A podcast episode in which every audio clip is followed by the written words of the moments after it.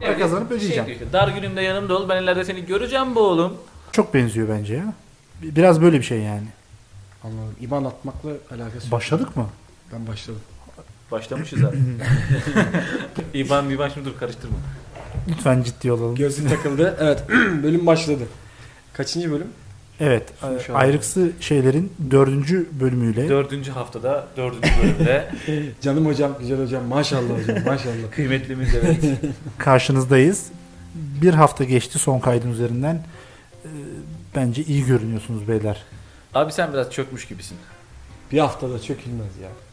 Ne bileyim bir uyku mu uyumadın, yemek mi yemedin, ne yaptın sen abi bu hafta yani Ben bugün çok yoruldum ya. öyle mi abi? Biraz bugün, bugün özgü bir şey olabilir. Benim hala sırtım ağrıyor. Sen yağlı güreş antrenmanlarını bir sıklaştırdın tabii tabii galiba. tabii. Ee, şey yaptık biz onu. Ee, ben geçen hafta çok yorulmuştum. O yüzden bu hafta pasoyu attım. İşte bir şey yapmadım. Çizgi film izledim. Bir Çizgi değişiklik film konuşmaya yapmışsın geldim. be. En, en azından çizgi film izlemiş. E tabi yani Evet. Evet. Yeni çizgi filmimiz haftanın konusu The Dictators. The Dictators. Bir şey Evet. sorabilir miyim? Hemen. Dictators kelimesi sana bir şey çağrıştırıyor mu abi? Sence Ee, yani acaba ne olabilir? diktatörler. Diktatörler. Evet. Burada bir gönderme var doğrudan. Donald Duck çizgi film karakteri gene kullanılarak ördek diktatörler Evet. gibi Dictators, The Dictators ismiyle Warner Bros'un bir çizgi filmi. Bu da gene 1942 Amerikan yapımı. Gene Amerikalılar bu prodüksiyondaki yetkinliklerini konuşturarak 7 dakika 47 saniyeden oluşan bir çizgi film Evet. yapıyorlar. Bu bugüne kadar görüntüleri günümüze ulaşan en net görüntülerine erişebildiğimiz çizgi filmlerin başında giriyor. Çok yüksek kaliteyle bu çizgi filmi YouTube'dan izleyebilir dinleyicilerimiz. Kısaca ben hemen bir çizgi filmin girişini sizlere vereyim. Tabii abi. Dinlemekteyiz. Çizgi filmin girişinde normalde hiç kara ya da siyah diyebileceğimiz ördek yumurtası olmaz. Olur mu Emirhan? Olmaz abi. Gökhan? Olmaz. Yani ben hiç görmedim. Ben de görmedim. Yani Ben çizgi Ee, filmde gördüm. Yani ördekgillerden, o familyadan kara hayvanlar, siyah hayvanlar var ama doğrudan bir köy hayatının içerisinde ördeklerin iki ördek yeni bir yumurta bekliyorlar. Yeni bir doğum olacak. Hı hı. Bir bakıyorlar kara bir yumurta var. Ben artık buna siyah demek istemiyorum burada. Bu kara. Evet. Kara daha güzel bir tanım oldu. Siyahla kara arasında bir fark var. Kesinlikle. Kara daha Ag- kötücül bir şeyi, Daha daha, agresif böyle bir sinirli, böyle çok acayip bir şey kara. yani. Buradan- Siyahla aynı değil yani. Buradan rahmetli Ziya Gökalp'i de anabilir miyiz o zaman? Çünkü o da bu örneği veriyordu Türkçe'nin esaslarında abi dil kısmında. Gökhan tebrik ediyorum. Yani başarılı. günün şu saatinde, şu dakikada bunu aklına geldi. Helal olsun. Hangi tebrik gün ve ediyorum. hangi dakika olduğunu sormayın söylemeyeceğiz. Evet. Bizde kalsın. Akabinde ördekler buna şaşırıyorlar ama sonrasında bu kara yumurtanın içerisinden acayip o güne kadar görmedikleri bir ördek çıkıyor. Ördek bıyıklı, Evet. ördek doğar doğmaz saçlı ve ördeğin doğar doğmaz kolunda bir nazi pazu bandı var. Evet. Yani Agresif doğan de bir örge- ördek. doğan ne agresif? Doğan ördek Hitler. Evet. Adolf Hitler. Nazi Almanyası'nın başındaki isim Nazi Duck. Adolf Hitler doğmuş oluyor. Evet. Çizgi film bu sahnesinde. Akabinde Nazi Duck büyüdükçe köyün çeşitli yerlerine afişler asmaya başlıyor. Evet. Yüksek yerlere çıkıp bu da çok ilginçtir. Hı hı. Çünkü bunu hep propagandist dili kullanan liderler, kişiler bunu kullanırlar. Yüksek bir yere çıkıp köylülere konuşma yapmaya başlıyor ve tıpkı Hitler'in kendi konuşmalarında olduğu gibi saldırgan bir tutumla Evet. o jest ve mimiklerini, el hareketlerini çok iyi kullanarak bu konuşmalarını yapıyor ve köylüleri etkilemek istiyor. Zaman içerisinde kendisine destekçi bulmaya da başlıyor. Çizgi filmin bu aşamasında doğrudan ilk Hitler'in etkilediği kişi olarak da bilin bakalım kim çıkıyor. Kim çıkıyor abi? Gökhan, Ben Mussolini diyeceğim ama yanlış mı? Emirhan. Ee, Oğlum Ben- siz filmi izlemediniz mi? Biliyorsunuz bunu. Bu Japon mu? Hayır. Benito Mussolini. Ha ben söyledim. Tamam doğru Evet. söylemişim abi. Beni niye kuşkuya İtalya'da- düşürüyorsun ya? Allah Allah. İtalya'da Ulusal Faşist Partisi'nin lideri İtalyanların duçesi Il Duce Benito Mussolini. Doğrudan bu simgeleniyor ve artık Hitler'le beraber Mussolini de ördek olan Mussolini de baş göstermeye başlıyor. Ve bu da İtalyan aksanıyla konuşturuluyor Evet. doğrudan. Bunun akabinde yavaş yavaş bu destekçileriyle beraber Hitler o dönem Nazi Almanyası'nda kurulan SA'lar diye bir şu anki yani Türkçe olarak SA'lar olarak SS. SS'in bir farklısı bu. Ee, SS aynı mantıkta ama SS'den biraz daha farklı. Stormtrooper'ları mı diyorsun abi? Aynen. Fırtına birlikleri. Fırtına bu birlikleri. fırtına birlikleri Stormtroopers bunları oluşturuyorlar. Ki bölüyorum abi. Tabii. Çizgi film zaten bu noktaya kadar hangi e, karakterin ya da hangi hayvanın kimi temsil ettiği konusunda hiç çekinmeden, hiç gocunmadan net bir şekilde belli ediyor kendini. Senin de dediğin gibi işte ördek işte yumurtadan çıkıyor kolunda Nazi bandı var. İşte say Heil diye bağırıyor direkt. İşte bıyığı var. Onun Hitler olduğunu. Aa bak bu Hitler tamam. Direkt anlıyorsun. Ya da işte Mussolini hem o hayvanın tipini benzetmişler hem İtalyan aksanıyla konuşuyor. Diyorsun ki Mussolini de kara. evet Bütün ördekler beyaz. Mussolini de kara olarak. Hitler geliyor. de beyaz ama. Hitler beyaz ama Hitler Hitler olarak doğduğu için çok da karalığına gerek duymamışlar Ha, sanki. evet. Bıyık Yani. var, saç var, Evet, pazı bandı var. doğru. Akabinde artık destekçisini alan Naziler bu faaliyetlerini ilerletiyorlar ve artık iş savaşa doğru devam ediyor. Bu sırada da bir bu savaşın ilerlememesi adına bir güvercinimiz var. Güvercin neyin simgesidir? Barış. Amerika. Ha Barış pardon. Yani o da olabilir. Bak bunu düşünmemiştim ben. Amerika güvercin bilmiyorum ben bana çok mantıklı gelmiyor. Ya Amerika kendisini o konuma koymak istiyor. Valla güvercin deyince benim aklıma kim geliyor biliyor musun? Bülent Ecevit. Benim aklıma Ahmet Kaya da geliyor Türkiye ise ya. Benim aklıma kuşçu geliyor abi. Oo. Şey mi? Yusuf'un Evet, kuyusundaki evet, kuşçu Yusuf'un mu? kuşçusu, kuşçusu abi. Güzel Aşk- bunu beğendim. aşk adamı Her furu, kafadan. döner döner furu. Buradan. Bu güvercin bu sefer barış güvercin olarak zaten doğrudan Dove of Peace diye Aynen. nitelendiriyorlar. Bu barış güvercini bu kavga ortamından çok huzursuz olup bir barış konferansı düzenliyor. Ağlamaklı falan. Tam tam 2. Dünya Savaşı'nda olan şeyler arkadaşlar. Evet. Doğrudan. Yani Naziler örgütleniyorlar, kendilerine destekçi buluyorlar. Ardından Avrupa'da bir huz- huzursuzluk, tedirginlik. Hemen ne yapalım? Bir barış konferansı düzenleyelim vesaire. Burada aslında bu barış güvercinini ben şeye benzetiyorum. Ee, Dönemin İngiltere'deki başbakanı Neville Chamberlain. Çünkü bu savaşta İngiltere Başbakanı'nın çok büyük hatası olduğunu söylerler, eleştirirler. Çünkü Hitler'in bu kadar tehlikeli olabileceğine inanmamıştır. Öncelikle barış görüşmeleri yaparak savaşın önlenebileceğini ve Hitler'in saldırgan tutumunun dizginlenebileceğini Evet. ifade eder ve ülkesine geldiği zaman Hitler tarafından imzalı bir anlaşma metnini kameraların karşısına tutar. Bunun görüntüsü de YouTube üzerinden izlenebilir. Der ki Chamberlain bakın bir saldırmazlık paktı var. Hitler bundan sonra saldırmayacak. Ama tam tersi olur. Bu barış konferansı dağılır. Barış konferansından sonra Naziler ve destekçileri tamamıyla topyekün savaşa başlarlar. Benim bu noktada bir sorum olacak. Hemen.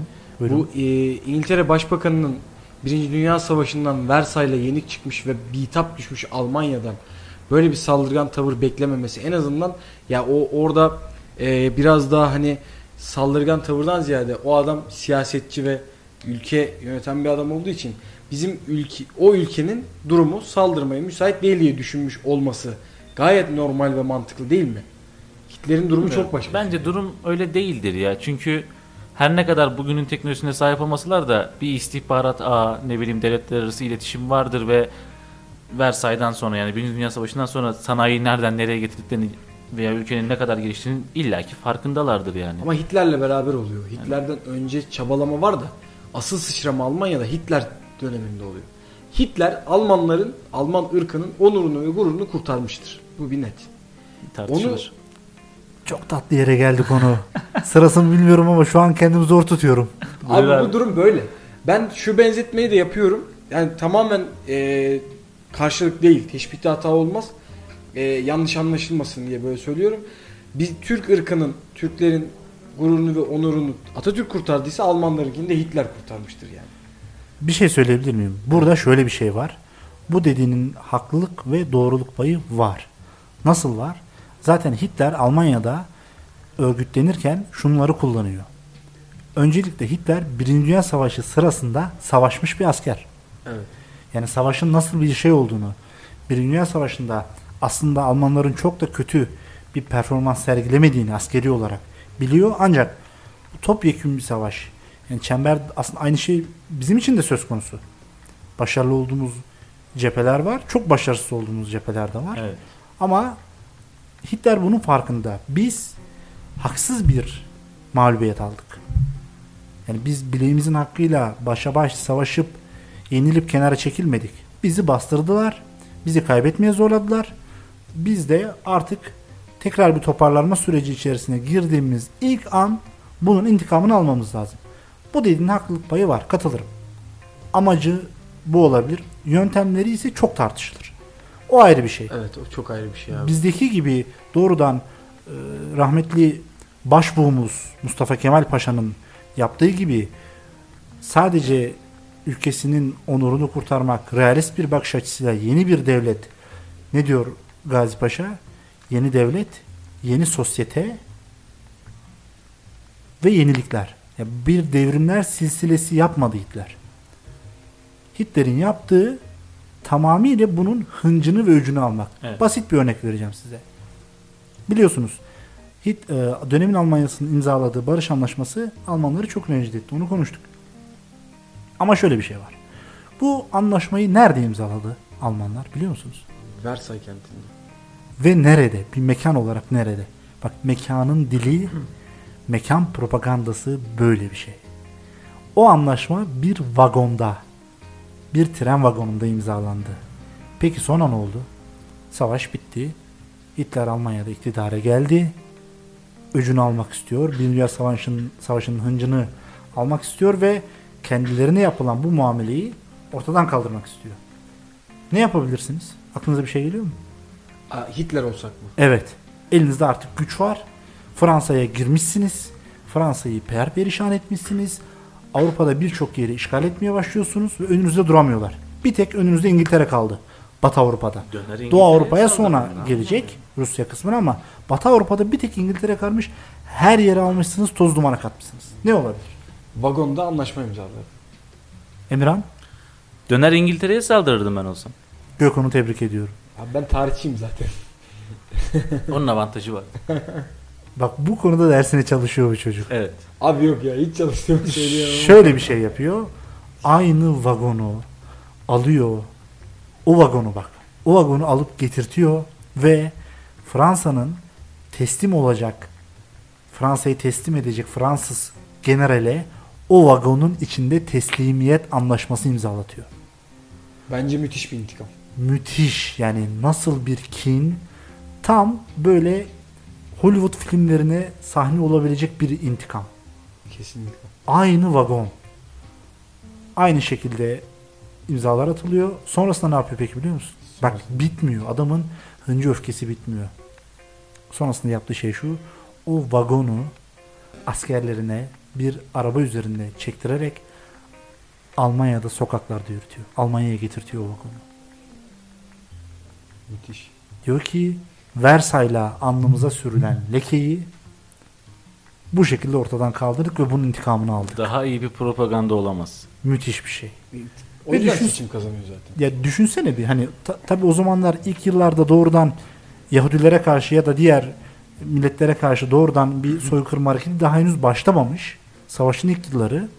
Bunu ben zaten kişisel olarak asla kabul edilemez buluyorum. Milleti, dini, ırkı umurumda değil. Yapılan gerçekten bir soykırım. Ama bunlar olmadan önce Alman halkını düşünsene bir. Destek vermez miydi? Kesinlikle verilirdi. birçok insan destek vermesini o bak kısıtlı tutuyorum ama bunu yanlış anlaşılmasın. O dönem için sanki bunların yapıldığını düşündükçe çok absürt gelmiyor kulağa. Tabi o dönemin ruhuna da bakmak lazım. O dönemin içine de bakmak lazım. Ama propagandayı bu şekilde de kullanıyorlar. Tam tersi gördüğümüz gibi bir çizgi film üzerinden de kullanabiliyorlar.